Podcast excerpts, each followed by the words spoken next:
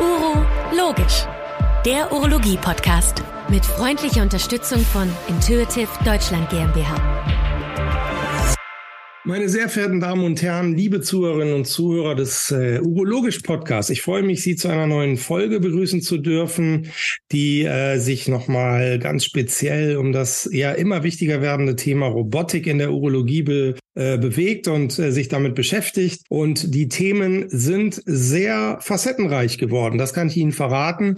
Und da gibt es eigentlich äh, einen ganz besonders äh, tollen Gesprächspartner, den ich hier heute begrüße, der nämlich da ganz genau mitreden kann, weil er ist gewissermaßen ein Mann der ersten Stunde. Darüber werden wir gleich hören. Und es ist Professor Siemer aus Homburg an der Saar. Lieber Stefan, herzlich willkommen hier im Podcast. Ja, lieber Christian, ganz herzlichen Dank. Ich freue mich, bei euch zu sein. Genau, ähm, also in der, in der Roboter-Community Lieber Stefan, müssen wir dich, glaube ich, nicht vorstellen. Ähm, aber wir hoffen mal, dass dieser Podcast von seiner Reichweite her auch andere Menschen ähm, äh, überwiegend aus, der, aus dem urologischen Fachkreis hier erreicht. Und da sei doch so nett und sag doch mal kurz, ähm, was du so machst und wie bist du eigentlich an die Urologie gekommen? Spannendes Thema. Ja, in die Urologie bin ich eigentlich durch Zufall gekommen. Das war damals im PJ natürlich, in dem ich dann mal so auswählen musste und durfte, wo ich mein PJ mache. Und habe dann gesagt, ich mache das mal in der Urologie. Dann bin ich dann hängen geblieben. Dann habe ich hier das in Homburg schon gemacht unter Professor Ziegler und habe dann Ulrich Humke kennengelernt. Der war damals mein Mentor gewesen und der hat mich dann so von der Urologie fasziniert, dass ich gesagt habe, ich mache Urologie. Und zu dem damaligen Zeitpunkt war ja so die minimalinvasive Chirurgie. Ich bin ja schon einer der Älteren unter uns hier. Ich habe 92 in der Urologie angefangen. Da sind einige von den Zuhörern wahrscheinlich gerade erst geboren. Äh, und ähm, bin dann in der Urologie hängen geblieben und haben dann so ab zwei oder ab 95 haben wir so ein bisschen mit der Laparoskopie angefangen. Aber das waren so meine ersten Gehversuche in der Urologie. Ja, das ist super. Und äh, Stichwort laparoskopische ähm, äh, oder minimalinvasive Chirurgie. Äh, ich hatte es gerade schon gesagt, du bist ja wirklich einer der ersten gewesen, äh, die sich auch an der Da Vinci Roboter-Technologie äh, nicht nur versucht haben, sondern wirklich inzwischen ja zu den renommiertesten Zentren in Deutschland gehören. Vielleicht äh, erzählst du noch mal kurz, wie, wie das so kam. Ich weiß, das ist eigentlich eine abenteuerliche Geschichte. Erzähl's mal kurz. Ja, also generell haben wir, Michael Stöckler hatte damals zu mir gesagt, das war 2005 noch, ich kenne da jemanden, der hat mir, mir damals in Mainz zusammen operiert, der heißt Alex Modri, der ist da so ganz begeistert von so, er spricht von robotischen Operationen. Und guck dir das doch mal an, der sitzt da irgendwo bei Brüssel, in Aals heißt das, glaube ich, er ist da selber hingefahren, war, kam ganz begeistert zurück, ich bin dann hingegangen, gefahren, war ebenfalls begeistert, habe dann gleich gesagt, hör mal zu. Ähm, wir hatten vorher, man muss zu, dazu sagen, wir haben erst 2005 mit der äh, laparoskopischen Prosektomie angefangen. Mhm. Ich hatte die ersten zwei laparoskopischen Prosektomien gemacht, bin fix und fertig gewesen danach und kamen dann aus Aals zurück und haben gesagt, wann fangen wir damit an? Und dann haben wir ein altes System aus Frankfurt übernommen. Das stand dort im Keller. Die mussten den Wartungsvertrag zahlen in Frankfurt. Dann haben wir gesagt, hör mal zu, wir nehmen euch das System ab. Wir zahlen euren Wartungsvertrag und haben das System im Prinzip umsonst bekommen und haben damit die ersten Operationen gemacht. Und das lief dann so gut, dass wir im ersten Jahr, glaube ich, 80 OPs gemacht haben. Dann im zweiten Jahr ging das schon deutlich hoch. Und dann wollte Frankfurt das System zurückhaben und wow. ähm, ja, dann haben haben, wir gesagt, wir würden es gerne behalten. Nein, sie wollten es zurückhaben. Dann haben wir mit unserer Klinik verhandelt. Äh, dann hat unsere Klinik gesagt, nee, das Ganze ist uns zu teuer. Äh, ein System zu kaufen, das geht nicht. Und dann haben wir lange überlegt und haben dann letztendlich entschlossen, dass Professor Stöckler und ich äh, eine Firma gründen und ein solches System privat gekauft haben und haben damit die Da Vinci-Operationen in Homburg angefangen und weitergemacht. Also das war etwas, was für heutigen Zeitraum überhaupt nicht mehr denkbar ist. Aber ansonsten bin ich mir sicher, hätten wir in Homburg hier heute keine zwei Systeme stehen und würden routinemäßig Da Vinci operieren. Das ist eine spannende Geschichte und äh, wir wissen, die Roboterversorgung in den deutschen Kliniken, die ist äh, flächendeckend, aber auch noch nicht an allen Kliniken angekommen. Bin sicher, die, die noch keinen haben, haben wahrscheinlich auch so ihre Gründe in den Kliniken und da wird der eine oder andere schon manches Mal auch dran gedacht haben, jetzt kaufe ich mir selbst so ein Ding, mir alles egal, aber wie du schon sagst, äh, das ist natürlich auch ein finanzielles Engagement, was irgendwie speziell und besonders hoch ist. Aber schauen wir mal. Ähm, äh, genau, und lieber Stefan, jetzt ist natürlich so, ich hatte es eingangs erwähnt, äh, wir können über alles reden. Du bist äh, ein alter Hase, du hast, äh, du und ihr äh, habt da einen, einen, einen wahnsinnigen Überblick. Und ich denke auch, wir haben ja, liebe Zuhörerinnen und Zuhörer, in diesem Podcast auch schon in mehreren Serien über, in, äh, über Da Vinci und Robotik äh, gesprochen. Wir wollen jetzt nicht redundant werden. Ne? Äh, ich glaube, über diese sogenannten Standardeingriffe, radikale Prostatektomie, Nierenteilresektion und so weiter, ist, glaube ich, viel gesprochen, äh, ist auch, glaube ich, relativ äh, weit verbreitet. Aber vielleicht frage ich dich mal und äh, so auch der kleine Wink mit dem Zaunfall, was viele nicht wissen. Ihr wart bei den ersten, ich glaube weltweit, die auch zum Beispiel äh, äh, die Lebensspende bei der Transplantation robotisch gemacht hat. Darüber würden wir gerne ein bisschen was hören und vielleicht so Bereiche, die du äh, wo du denkst, es sind besondere Indikationen, die wir hier in Hamburg, aber auch mit dem Da Vinci machen. Was sind denn da so deine Spezialitäten? Also ich glaube, der, der wesentliche Vorteil vom Da Vinci-System sind, glaube ich, die rekonstruktiven Eingriffe. Irgendetwas herausnehmen, mal ganz ehrlich. Ich glaube, die Laparoskopie ist eine extrem gute Operationstechnik und jemand, der laparoskopisch versiert ist, kann, glaube ich, Organe endoskopisch, laparoskopisch hervorragend entnehmen. Ob das die Nebenniere ist, ob das auch die Prostata vielleicht ist, ja. Aber ich glaube, der wesentliche Vorteil beginnt dann bei der Rekonstruktion und das sind natürlich Eingriffe, die ähm, äh, mit, mit mit fortgeschrittener Erfahrung, glaube ich, auch extrem gut äh, äh, robotisch durchgeführt werden können. Das fängt an bei einfachen Eingriffen wie Nierenbeckenplastiken, Antirefluxoperationen. Ich weiß noch, äh, in den 90er Jahren war, oder auch heute noch ist es eigentlich verpönt gewesen, eine, eine Licht-Gregoire-Operation, eine Antirefluxoperation beim Erwachsenen durchzuführen. Da hieß es immer, man muss einen Psoas Hitch machen, man kommt da unten nicht hin. Ich meine, das sind Eingriffe, die man natürlich mit dem Roboter extrem gut machen kann. Die, ja. die, die Technik an sich, der, der, der Lichtgegwar ist ja eine ganz einfache Operation, ja. Beim Kind machen wir das, aber warum sollen wir beim Erwachsenen kein Lichtgegwar machen? Das geht wunderbar. Haben wir schon zahlreiche Operationen gemacht. Wenn ich einen Erwachsenen habe, was natürlich eine, eine Rarität ist, was ja gar nicht häufig vorkommt. Aber wenn ich einen Erwachsenen habe mit einem Reflux, der eine Operationsindikation hat, den würde ich ja heute kein Psoas Hitch mehr machen, was ein deutlich größerer Eingriff ist. Den mache Lichtgewahroperation. Das sind Dinge, die also hervorragend dem Roboter gehen. Und dann hat man sich daran getastet. Natürlich wird auch eine Psoas-Hitch-Operation, wenn man nach gynäkologischen Eingriffen oder nach urologischen Eingriffen eine Harnleiterenge hat, der Harnleiter und muss abgesetzt werden, ist die Psoas-Hitch oder auch Boari-Lappenplastik natürlich robotisch extrem gut zu machen. Und der Patient hat glaube ich, die wesentlichen Vorteile, die wir von der minimalinvasiven Operation her kennen. Aber auch Harnleiterersatzoperationen mit Dünndarm, gerade auf der rechten Seite. Der Professor Uhrig aus, aus äh, Bochum hat das ja schon mehrmals gezeigt. Auch wir haben vor einigen Jahren auch damit angefangen. Das geht ganz exzellent, gerade bei adipösen Patienten den man ansonsten wirklich den, den Bauch wirklich vom, vom Sternum bis zum Zielfeld eröffnen muss, ne, das geht minimal invasiv extremst gut und die Patienten können genauso schnell nach Hause gehen wie nach anderen robotischen Eingriffen. Um auf deine Indikation zurückzukommen, die Nierentransplantation. Wir haben vor vielen, vielen Jahren erst mit der Organentnahme angefangen, das robotisch zu machen und haben dann vor fünf Jahren angefangen, dann auch die Transplantation zu machen. Äh, wir sind jetzt ein relativ kleines Transplantationszentrum leider Gottes und machen so fünf, sechs Lebensspenden im Jahr, aber die Lebensspende wird bei uns seitdem standardmäßig robotisch durchgeführt. Und jeder, der einmal eine, eine Anastomose von einem kleinen Nierengefäß mit einer äh, Arteria iliaca gemacht hat, weiß, wie mühsam das ist mit der Lupenbrille. Wenn man das dann zitterfrei robotisch mit dieser enormen Vergrößerung macht, bin mir sicher, kein Mensch kann eine solche Gefäßanastomose äh, mit dem Mikroskop oder mit der Lupenbrille besser durchführen. Das ist einfach gigantisch. Und das ist bei uns ein Standardeingriff. Bei, bei Leichennieren machen wir es noch nicht. In Spanien, Alberto Breda, der uns das auch beigebracht hat, der macht das mittlerweile vereinzelt bei Leichnien, aber da haben wir einfach das Problem des Ausklemmen der Gefäße. Wir wissen nicht, wie die Gefäße von Kalkplaques vorher umgeben sind und das ist einfach natürlich ein Risiko, wenn man das dann minimal invasiv macht. Man muss also sicher ausklemmen können und da haben wir es noch nicht herangewagt, sind aber immer wieder drauf und dran, das auch bei ausgewählten Patienten dann eventuell mal so zu machen. Mhm. Verständnis Frage nochmal, äh, nur zur Aufklärung. Also bei der, bei der Lebensspende, ihr entnehmt die Niere beim Spender? laparoskopisch. Nein, auch. Oder macht ihr das auch, auch Da Vinci? Ja, es ist aber, das liegt einfach daran, wir haben zwei Systeme, wir machen das parallel. Verstehe. In dem einen Saal wird die Niere entnommen ja. und bei uns, auch das ist eine Besonderheit in Homburg, glaube ich, ist einfach die Expertise der Laparoskopie nicht mehr so hoch. Mhm. Wir machen so gut wie keine laparoskopischen Eingriffe mehr. Wir haben irgendwann gesagt, wir stellen das um, ja. wir bilden die Leute am Roboter aus und wenn wir eine Nephrektomie machen müssen, ist das wirtschaftlich gesehen sicherlich mit der Laparoskopie deutlich besser zu machen, überhaupt keine Frage. Mhm. Aber das mhm. wird auch aus Ausbildungs Gründen bei uns sagen, robotisch durchgeführt.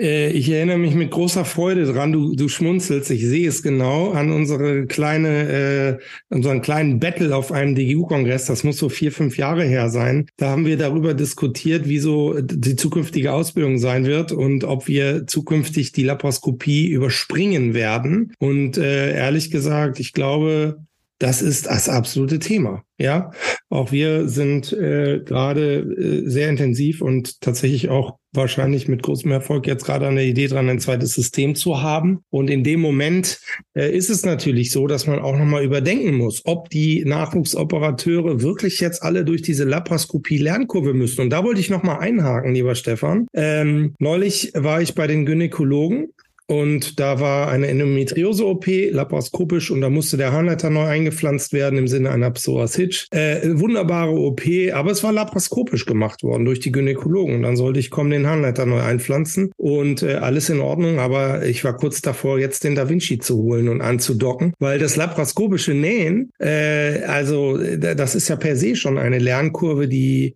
mit Verlaub abartig ist. Äh, die ist anstrengend. Und äh, wenn man das mal auch ein, zwei Jahre nicht gemacht hat, weil man das komfortable Nähen mit dem Roboter kennt. Ich weiß nicht, das, ob du das Gefühl kennst, dass man mal wieder sozusagen auf die Laparoskopie-Seite geht. Eine Nephrektomie zu machen ist ja jetzt nicht das Thema oder eine Nierenzyst oder was weiß ich, aber dann nochmal nähen, das ist äh, so. Und ob dann immer so die Qualität für die Patientinnen und Patienten dann, was die Naht angeht, also da, das soll ich nur nochmal unterstützen. Also wir machen das inzwischen standardmäßig mit dem Da Vinci, weil nicht nur die Muskelkrämpfe des Operateurs dadurch vermindert sind, sondern weil, glaube glaube ich, das Ergebnis besser ist. Ja, auch äh, die Verlässlichkeit der Nähte und so weiter. Ja. Also ich glaube, das sind ja zwei ganz wichtige Punkte, die du angesprochen hast. Zum einen, das Nähen geht einfach einfach. Ich meine, du bist ein extrem versierter Laparoskopiker jetzt, ja.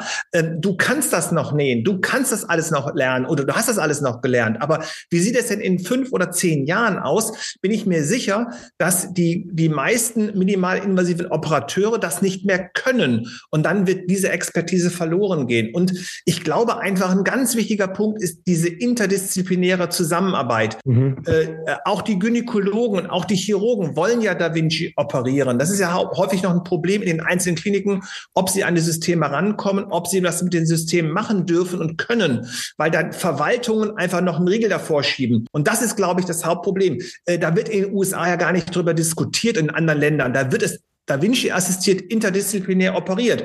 Wir haben in unseren Chirurgen äh, äh, Exenteration Da Vinci assistiert an zwei Konsolen, der Chirurg und der Urolog zusammen operiert. Ich glaube, dahin wird es auch in Zukunft gehen. Nur, dass wir in Deutschland leider Gottes da noch ja, fünf bis zehn Jahre hinten dran hängen.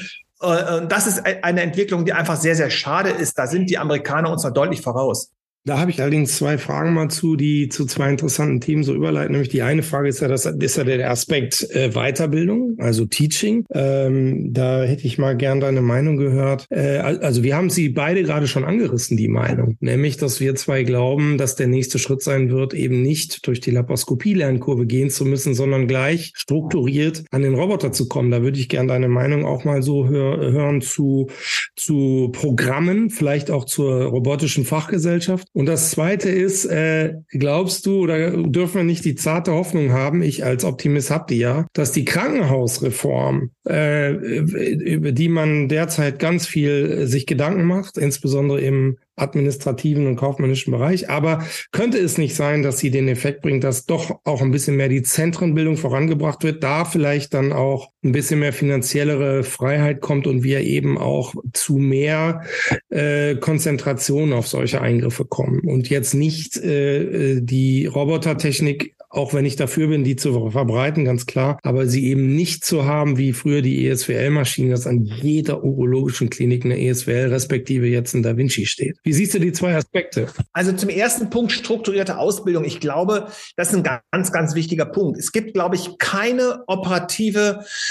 äh, äh, Sequenz, die so gut ausgebildet wird wie die robotische Operation. Ich meine, wir haben ja den Vorteil, dass wir den Auszubildenden genau das zeigen können, was wir machen und dass derjenige das auf dem Monitor oder an einer zweiten Konsole natürlich auch mitmachen kann und sehen kann. Mal ganz ehrlich, ich habe die offene, die Prostektomie ja noch offen gelernt. Bei meinem alten Chef hieß es immer saug schneller, saug schneller. Ich habe da unten ja gar nichts gesehen. Erstens hat's geblutet, zweitens ist da so wenig Platz gewesen, dass man gar nichts gesehen hat. Heute sehen wir alles. Wenn wir bei der Prostektomie der Patient nachher kontinent ist, haben wir bewusst Strukturen geschont.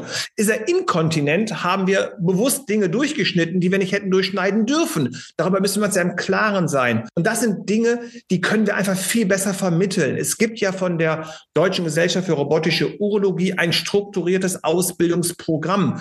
Ich kann nur jedem raten, und das wird in Deutschland noch viel zu selten gemacht, dass diejenigen, die mit dem System anfangen zu arbeiten, auch dieses Lernprogramm durch, äh, äh, durchziehen. In den USA darf ich an den Da Vinci gar nicht dran, wenn ich kein strukturiertes Ausbildungsprogramm absolviert habe. Sonst kann ich riesige Probleme kriegen, gerade was die, was die Versicherung angeht. Und das ist in Deutschland leider Gottes nicht so. Aber wir haben die Möglichkeit, sowohl das deutsche robotische Programm als auch das europäische robotische Programm. Es gibt genug Möglichkeiten, an einem solchen strukturierten Programm teilzunehmen. Und ich kann nur jedem empfehlen, das zu machen. Der zweite Punkt ist, glaube ich, äh, die Krankenhausreform. Das wollen wahrscheinlich nicht alle hören jetzt, aber ich denke schon, dass es nicht sinnvoll und auch nicht richtig ist, dass in jedem Krankenhaus ein Da Vinci steht. Ähm, die Entwicklung geht momentan in die Richtung, weil jeder meint, er möchte seine Operationszahl natürlich halten. Aber ähm, wenn wir uns das Beispiel Dänemark anschauen, zum Beispiel, da hat die Regierung die Krankenhausszene einfach platt gemacht, hat mehrere Großkrankenhäuser hingestellt und hat dann äh, äh, in diese Großkrankenhäuser ganz anders ausgestattet mit ganz anderen Möglichkeiten, hat gesagt, dort werden jetzt die, die Operationen durchgeführt. Ich glaube auch, dass es nicht mehr zeitgemäß ist, dass in Kliniken fünf oder zehn äh, größere Operationen noch durchgeführt werden. Äh, ich glaube, auch andere Kliniken haben natürlich ihre Berechtigung. Es muss auch nicht an einem Level 3 Krankenhaus jegliche Operation noch durchgeführt werden. Das geht auch gar nicht mehr. Diese Möglichkeiten haben wir auch gar nicht mehr. Aber es wird Zentrenbildung geben für für Prostektomien, es wird Zentren geben für Zystektomien, es wird Zentren geben für rekonstruktive Eingriffe. Das Hauptproblem, was ich sehe, ist aber dann, die Leute dementsprechend auszubilden. Wir beide sind ja noch generalisiert ausgebildet worden. Wir haben die Kinderurologie, wir haben die Onkologie, wir haben die rekonstruktive Chirurgie alles kennengelernt. Das wird, glaube ich, heutzutage immer schwieriger werden, was ich sehr bedauere, was ich sehr schade finde. Aber ich glaube, das ist gar nicht mehr anders oder das kann gar nicht mehr vermieden werden. Leider Gottes. Das führt mich nochmal so im Übergang zu einem ganz spannenden Thema, was ich in dem Zusammenhang wichtig finde. Das ist tatsächlich auch nochmal die, die Frage, wie wir eigentlich mit unseren Zuweisern zusammenarbeiten. Ne, denn ähm, du hast ja vollkommen richtig gesagt, wir sehen so den Trend zur Spezialisierung. Ähm, jeder muss nicht mehr alles machen, jeder kann nicht mehr alles machen. Die Krankenhausreform wird die Spezialisierung und die auch äh, die lokale ähm, Ausbreitung oder, oder die Standorte einfach nochmal in eine neue Differenzierung reinbringen. Wie siehst du eigentlich da die Rolle des, des, des Zuweisers, der ja nach wie vor eigentlich der ist, der schon auch sagt, wo es hingehen soll? Ne? Und ähm, ich glaube, es ist eben auch gleichermaßen Herausforderung für uns in den Kliniken, wo man jetzt sagen kann, ich werde Level 3, mir ist alles egal. Aber die spannende Frage ist doch für alle Beteiligten, ist es anzustreben, dass jetzt alle Level 3 sein dürfen und alle machen dürfen, was sie wollen? Oder ist es tatsächlich was, wo wir auch ein bisschen umdenken müssen, auch in der Zusammenarbeit mit Niedergelassenen, wie Patienten geschickt werden, zu welchen Schwerpunkten äh, und wie die Versorgung dann daraus resultiert? Also ich glaube, dass es ganz wichtig ist, dass es eine flächendeckende Versorgung gibt, ja. Und äh, natürlich haben die Zuweiser einen ganz erheblichen äh, Stellenwert in dieser in dieser Patientenverteilung. Ich glaube auch wichtig, dass man das mit den Zuweisern letztendlich auch abstimmt. Aber nochmal ich glaube nicht, dass ein, ein Level 3 Krankenhaus, und das soll jetzt nicht abwertend gemeint sein von den Orthopexien und die TR-Blasen und die vielleicht auch normalen Antirefluxoperationen und die äh, kleineren Operationen unbedingt durchführen muss. Ich finde das zwar sehr schade, aber ich denke, dass es in diese Richtung gehen wird. Und die Niedergelassenen werden die Patienten natürlich dann in Zentren schicken, die auch mit diesen Eingriffen einfach mehr Erfahrung haben. Das wird sich herauskristallisieren, ja. Aber ähm, Zuweiser in solche Diskussionen mit einzubinden, ist ein ganz, ganz wichtiger Punkt. Überhaupt gar keine Frage. Ja, ich glaube auch, da ist ja auch viel, äh, ähm, genau viel so gelebte Kollegialität. Man hat seine bestimmten Zuweisernetze, aber das ganze Thema wird natürlich auch gestaltet durch auch neue Medien. Ne? Patienten kommen häufig, sind informiert, manchmal leider auch pseudo-informiert, Google rauf und runter. Ähm, also da bin ich sehr gespannt, äh, wie sich das entwickeln wird, oder? Wie meinst du? Absolut. Ich meine, das ist, wir wissen alle, wie, wie, wie gut Internet natürlich auch sein kann, aber wie gefährlich Internet auch sein kann. Wir wissen ja, wie Werbung, äh, gehen wir alleine beim Prostatakarzinom über, äh, welche Methoden alle beim Prostatakarzinom angeboten werden, was davon alles Evidenz und was Eminenz und was auch reine Werbemaschinerie einfach nur ist. Ich will gar keine Beispiele anbringen, aber da wird einfach viel, viel, viel äh, äh, Werbung auch mit der Angst der Patienten natürlich natürlich gemacht. Ähm, und ähm, das ist eine Entwicklung, die nicht gut ist, aber ja. die wir leider Gottes auch nicht vermeiden können. Ja, da wäre zu wünschen, dass mit der Diskussion und der Entwicklung äh, im Rahmen der Krankenhausreform, wo es dann vielleicht zu einer differenzierteren Zentrenbildung kommt, vielleicht auch die Qualität mal wieder im Vordergrund steht, die evidenzbasierte Qualität. Äh, da bin ich gespannt, was alles so kommt.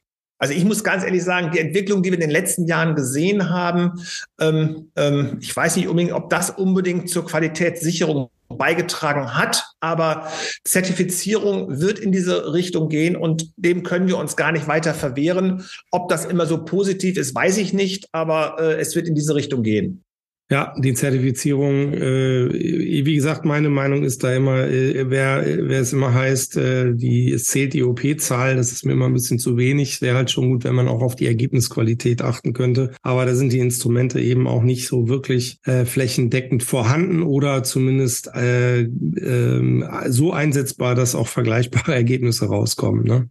Man muss ja alleine allein mal die histologische Aufarbeitung von einem Prostaktemiepräparat ja. sich angucken und äh, äh, wenn man dann das als Qualitätsmerkmal heranzieht, ja, ob das eine R1-Situation oder sonst etwas ist und wenn man dann unterschiedliche Pathologien sich anguckt, also da kommen so unterschiedliche Ergebnisse letztendlich bei heraus. Also das als Qualitätssicherung nachher ansehen, bin ich sehr skeptisch.